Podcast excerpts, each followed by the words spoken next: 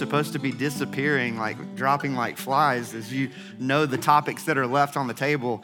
Um, if you're new this morning, if you're joining us for the first time, you have no idea what I'm talking about in, in what I just said. Um, we're currently in the, in the midst of a summer sermon series as a church entitled uh, Seven Deadly Follies, which is basically just to walk through the seven deadly sins as we see them evidenced in the book of Proverbs. Book of Proverbs designed to essentially compel us to choose wisdom over folly, virtue over vice. So that the book of Proverbs, simply put, is about obtaining wisdom. The first nine chapters made up of poetic attempts to compel us to choose wisdom over folly.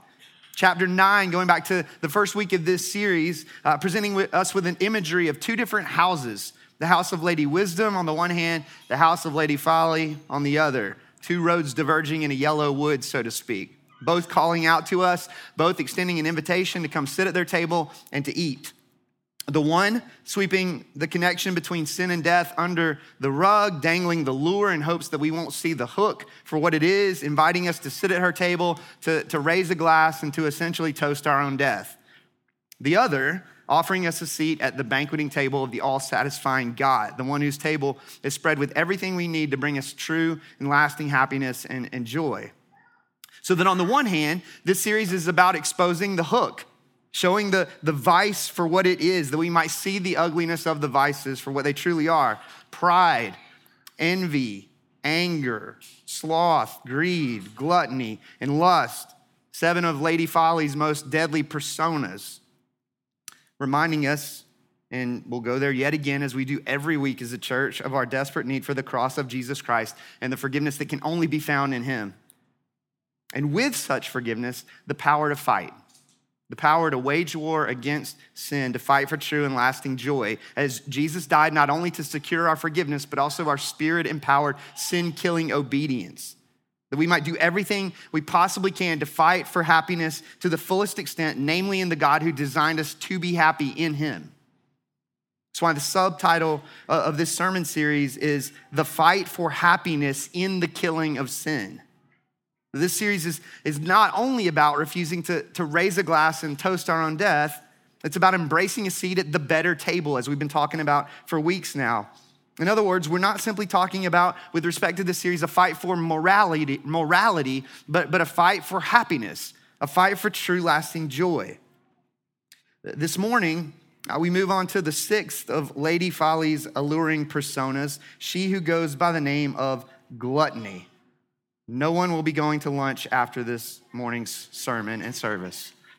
Uh, if you have a Bible, uh, you can open up to Proverbs chapter 23. We'll be in verses 19 through 21, among many other passages in Proverbs and verses outside of the book of Proverbs, as we've done throughout the course of this series. If you don't have a Bible, everything will be up on the screen behind me as we work our way through our time in God's Word this morning. Uh, let, let, me go ahead and pray for us, uh, and we'll jump in and get after it. I thank you for the grace that it is to come together as the bride of Christ, as your redeemed. Uh, we, we could not do so were it not for your shed blood, Jesus, uh, bringing us into a forever family, this being one of many expressions gathered together on the Lord's day to worship you, to glorify you, to declare yet again our desperate need for you, our deep dependence upon you. Uh, God, we are going to dive into truths this morning that many of us already know, and yet, if we're honest, uh, and myself, uh, I would include myself in this this morning. Uh, our hearts are not always gripped by the truths that, that we believe uh, at a cognitive level. And so, uh, like the father in Mark's gospel account who cried out, I believe, help my unbelief, would you do that this morning in our hearts? Lord, that we might walk away more deeply satisfied in you, that we might more readily see the better table for what it is and might more functionally grab a seat at that table, not just by the day, but by the moment, knowing that uh, you will be all the more glorified in us as we are all the more satisfied in you. So, uh, Spirit of God, move in power as we spend time in your word this morning. In Jesus' name I pray. Amen.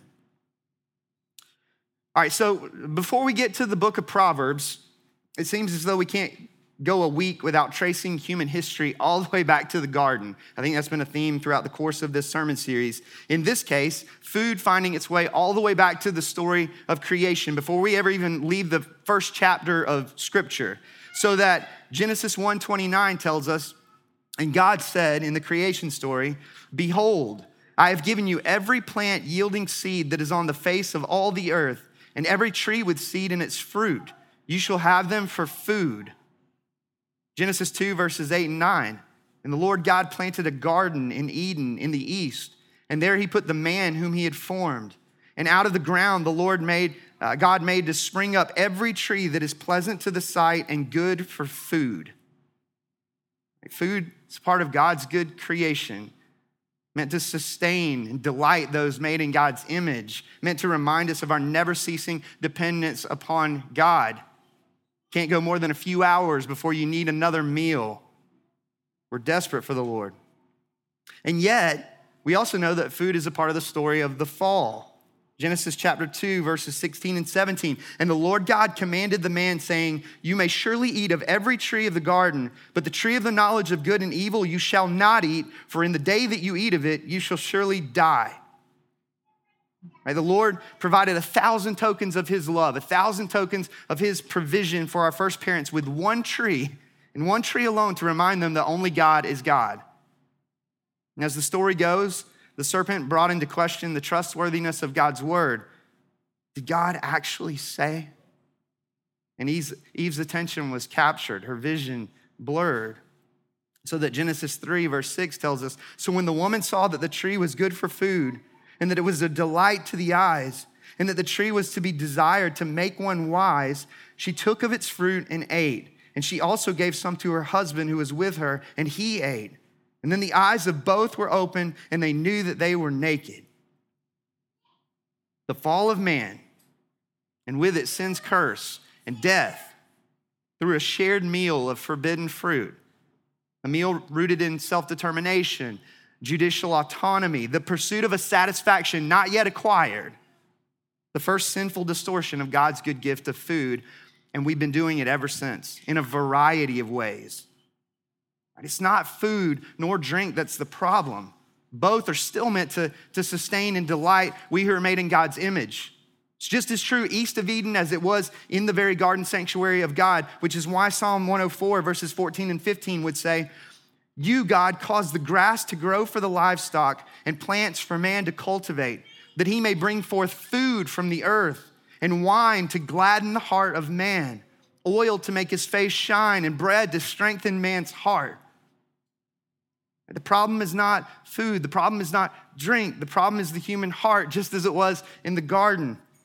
There's so many ways to make food a God so that a good thing becomes an ultimate thing through excess and overindulgence, through dieting and calorie counting, through looking for comfort in food rather than in the Lord when things get hard.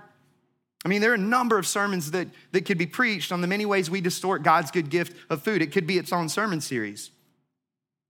But gluttony, by definition, has to do with excess. And so that's where we're, we're going to focus our attention this morning. Though I encourage us all to, to consider the many ways that the kindness of the Lord might lead us to repentance as it pertains to the many ways that, that we exercise our appetites. Um, I don't know, this, this would be something interesting to, to poll. I'd be curious to know for how many in our church this would be the first sermon that you've ever heard on gluttony. It doesn't seem to come up very often.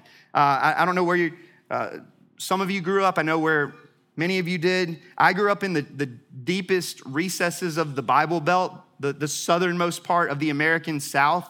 Uh, I, have lost count of the number of sermons that I've heard uh, legalistically on, on uh, alcohol and how to approach alcohol, villainized, declared to be evil, only then to move into the fellowship hall for potluck or the local buffet, and the people of God gorge themselves. Like, demonize one thing and then deify another thing right as you leave the service. It never made sense to me. The logic of it all, I couldn't get my head around it. The, the sermons on gluttony, they're, they're few and far between. My, my guess, maybe because it's one of the vices that we're a little bit more comfortable with than others. The language of the occasional guilty pleasure having made its way into our vocabulary as it pertains to the way we feed our appetites. And yet, the dangers of gluttony are real, and not just in the physical sense, but the spiritual sense as well. I'll give you a couple definitions. John Piper says gluttony is having a craving for food that conquers you. Jonathan Bowers, in the book Killjoys, that uh, we've been referencing throughout this series, he says, put concisely, gluttony is food worship, or some would say food and drink worship. It directs the appetite toward improper ends, looking to our taste buds for the satisfaction that God offers us in his fellowship through Christ. I like those definitions because they, they get under the action itself to the appetite, the desire for satisfaction underneath the action. In other words, they, they get to the heart, which is important because external appearances are not always what they seem. There, there are plenty of things that can bring about the putting on of weight that have nothing to do with eating or drinking in excess. And there are plenty of people with very high level metabolisms. I, I envy them, bring in another vice from this series, who can commit the sin of gluttony and never physically show the evidence of the vice. I had a friend in college, $5 Tuesdays. That brother would order a large pepperoni pizza, 12 slices, and would put it down before the sun went down and would never show evidence week in and week out. Proverbs 23, where I had you open up to in the scriptures, puts it this way Hear, my son, and be wise, and direct your heart in the way. Be not among drunkards or among gluttonous eaters of meat, for the drunkard and the glutton will come to poverty, and slumber will clothe them with rags. Notice that the, the author begins with the heart. Hear, my son, and be wise, and direct your heart in the way that both gluttony and drunkenness paired together in these verses, they're heart issues ultimately. Desire for satisfaction issues, broken cisterns, empty wells can only leave us wanting in the end. For the drunkard and the glutton, verse 21, will come to poverty. Proverbs 13 25 says it this way The righteous has enough to satisfy his appetite, but the belly of the wicked suffers want. Or how about Ecclesiastes 6, verse 7? All the toil of man is for his mouth, yet his appetite is not satisfied. You see the, the irony there? In seeking satisfaction and fulfillment in ways that can only leave us emptier in the end? You see it in the book of Ecclesiastes from start to finish this, this grasping of smoke in the pursuit of happiness apart from God in so many different ways. Right? Many of us know this from experience. It's fascinating that, that moderation as a principle is actually weaved into the fabric of human existence. It's why overindulgence can leave us miserable in the end. Proverbs 25, 16 says, If you have found honey, eat only enough for you, lest you have your fill of it and vomit it. Or Proverbs 25, 27, it is not good to eat too much honey, nor is it glorious to seek one's own glory. Right, I would venture to guess, without exception in this room, myself included, that we all know the feeling of wishing that we had opted for the to go box. Some of us, maybe the dehydration and insomnia that come with one too many adult beverages. Derek Kidner, in his commentary, he says, Since Eden, man has wanted the last ounce out of life as though beyond God's quote unquote enough lay ecstasy, not nausea. Or David Hubbard in his commentary luxury in excess can turn to ugliness as honey to vomit. The sweetest of things to the ugliest of, of things, just by ba- basis of the excess of it all. And, and we're not just talking about individual instances, but the dangerous long term lasting effects on the body that, that excess brings, be it heart issues, liver damage, and the like, real physical danger. But more than that, and we've talked about this every week in this series, uh, there, there's a spiritual danger associated with the severity of the sin of overindulgence. Deuteronomy 21, verses 18 through 21, listen to the heaviness of this language. If a man has a stubborn and rebellious son who will not obey the voice of his father or the voice of his mother, And though they discipline him, will not listen to them, then his father and his mother shall take hold of him and bring him out to the elders of his city at the gate of the place where he lives. And they shall say to the elders of his city, This our son is stubborn and rebellious. He will not obey our voice. He is, here it is, a glutton and a drunkard. Here's where it gets heavy. Then all the men of the city shall stone him to death with stones. What? So you shall purge the evil from your midst, and all Israel shall hear and fear. In the Mosaic law, the one who, whose rebellious heart manifests itself in overindulgence, that person is considered evil, deserving of death in the eyes of a holy God. And unless we think that's just archaic Old Testament stuff, the Apostle Paul says, Philippians 3, verses 17 through 19, brothers, join in imitating me and keep your eyes on those who walk according to the example you have in us. For many of whom I have often told you and now tell you even with tears, walk as enemies of the cross of Christ. Their end is destruction, just like the man in Deuteronomy 21. Their God is their belly, and they glory in their shame with mindset on earthly things. The Apostle Paul reminds us yet again of our desperate need for the gospel of Jesus Christ. Anybody ready to be reminded of the gospel this morning? It's great kindness on the Lord's part that the very next words that Paul offers the church in Philippi, Philippians 3, verse 20, but, one of the greatest words in all the Bible, our citizenship is in heaven. And from it, we await a Savior, the Lord Jesus Christ, who will transform our lowly body to be like His glorious body by the power that enables Him even to subject all things to Himself. Our bodies are not the problem. We don't need to buy into the lie of Gnosticism that says that the aim is to escape our bodies. No, God made our bodies good. He made food and drink as good things. We will be glorified someday. We will be able to enjoy food and drink to the glory of God. We await a Savior, Paul says, the Lord Jesus Christ, through whom our citizenship in heaven is secured. Secured. It's good news for those of us who have looked elsewhere in excess for the satisfaction that God offers us uh, in his fellowship through Christ. Isn't the gospel sweet? The good news of the person and work of Jesus. He stooped down into the overindulgent slums of human history, Jesus did, that he might live in our place a perfect life of self control and joyful, full satisfaction in fellowship with the Father. Accused of being a glutton and a drunkard, though he perfectly and sinlessly showed us how to fast and feast to the glory of God. Only then, as you trace the gospel accounts, to bear the sins of our insatiable appetites in his body on the tree, counted overindulgent, so that we, the overindulgent, might be counted self controlled and satisfied in the Lord. My goodness. If you're not a Christian, the, the call is simple this morning it's to turn to Jesus for the forgiveness of your sins. It's to enter the house of wisdom, Proverbs 9, and to live and if you are a Christian, again, Christ not only died to secure our forgiveness, but our spirit empowered, sin killing obedience, that we might know deeper, true happiness, namely in the God who designed us to be happy in Him, a seat at the better table, the table where true and lasting satisfaction is found. Proverbs 19 23, the fear of the Lord leads to life, and whoever has it rests satisfied. Psalm 4 7. You have put more joy in my heart than they have when their grain and wine abound. Psalm 107, verse 9. For he satisfies the longing soul, and the hungry soul he fills with good things.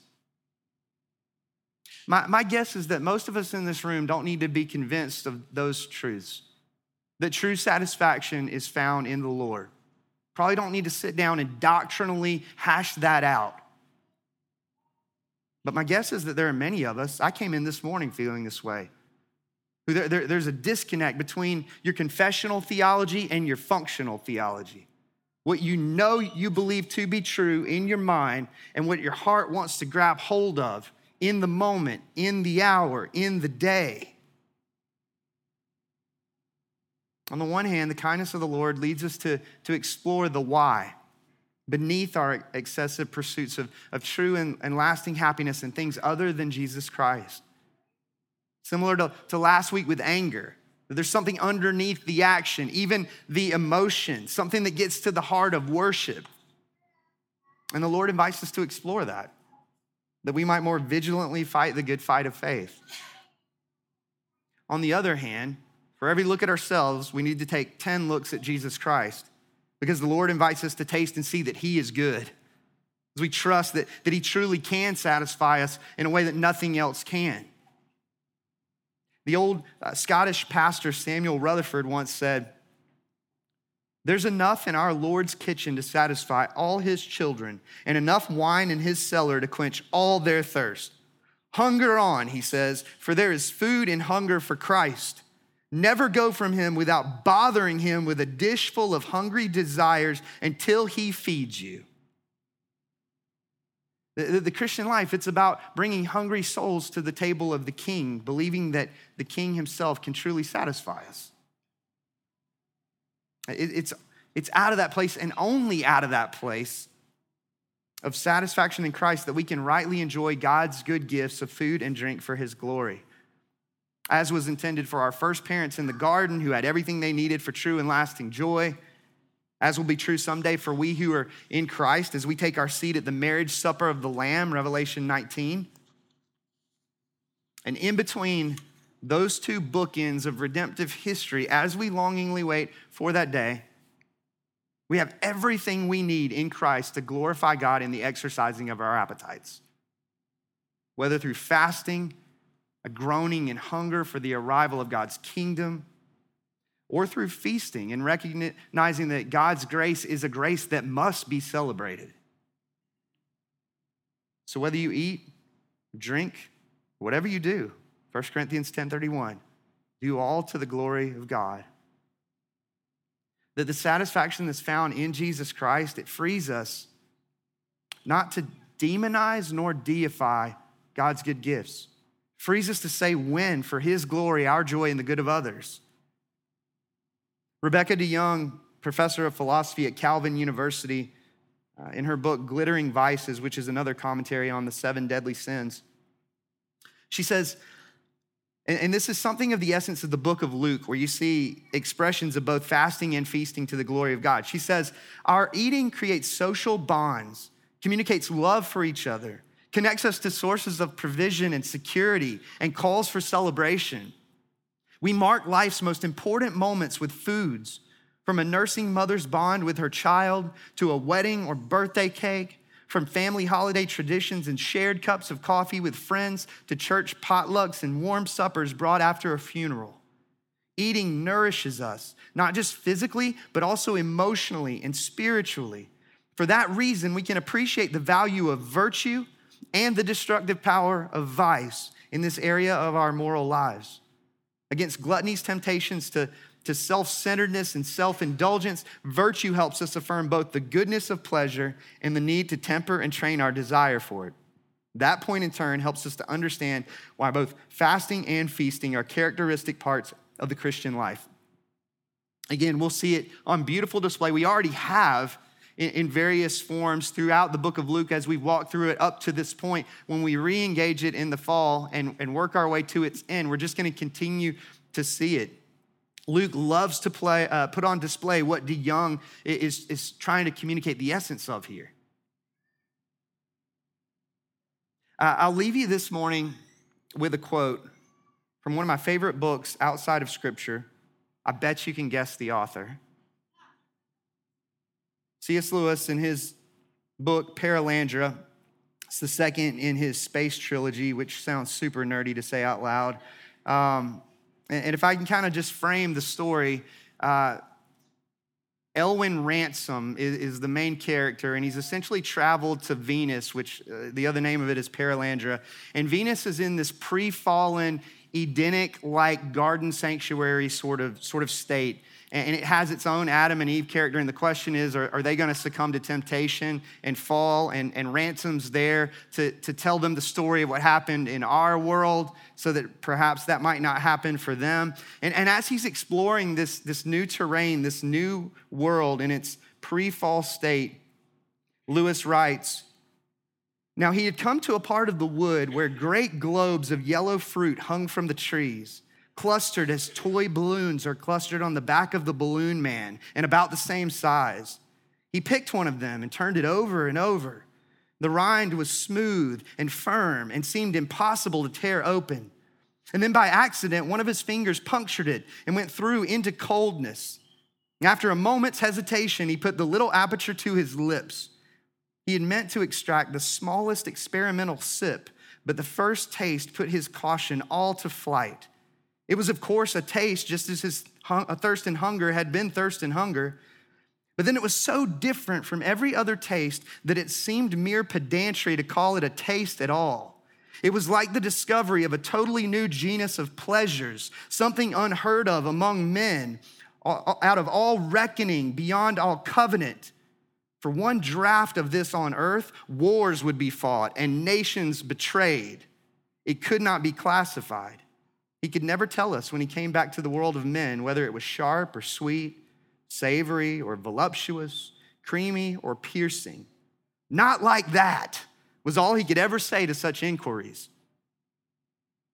We all have our closest experiences to Ransom's. I don't know what yours are. Mine be the garlic parm wings at Why Not, the All American Burger at Palmer's, the seafood platter at Family Coastal, where we go on family vacations.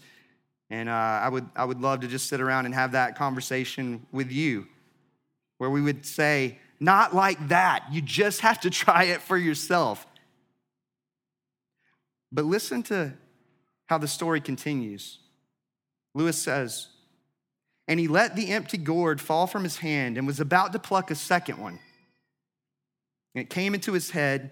He was now neither hungry nor thirsty. And yet, to rep- repeat a pleasure so intense and almost so spiritual seemed an obvious thing to do. His reason, or what we commonly take to be reason in our own world, was all in favor of tasting this miracle again. The childlike innocence of fruit, the labors he had undergone, the uncertainty of the future, all seem to commend the action. Let me stop there because the, those things described in that list often drive us toward the comfort of food and drink, do they not? The labors we've undergone, life's been hard as of late. The uncertainty of the future, I don't know where things are going. Yet, Lewis says, something seemed opposed to this quote unquote reason. It is difficult to suppose that this opposition came from desire, for what desire would turn from so much deliciousness? But for whatever cause, it appeared to him better not to taste again. Perhaps the experience had been so complete that repetition would be a vulgarity, like asking to hear the same symphony twice in a day. I've yet to come across something more inspiring outside of Scripture as it pertains to the beauty of the principle of moderation. That it's true satisfaction in Christ that frees us to quote unquote enjoy the symphony once, to know the joy uh, of operating the way God has designed and weaved into the fabric of the universe, the principle of moderation, rather than the vulgarity, to use Lewis's language, of excess. No, we can't go back to the, the pre fall of man, Eden like world of Perelandra, where there is no curse and therefore no distorted loves. But Jesus offers us redemption. The kind of redemption that frees us little by little from overindulgence and welcomes us more and more to the table of God glorifying moderation. It's the better table, and it's ours for the taking in Jesus Christ.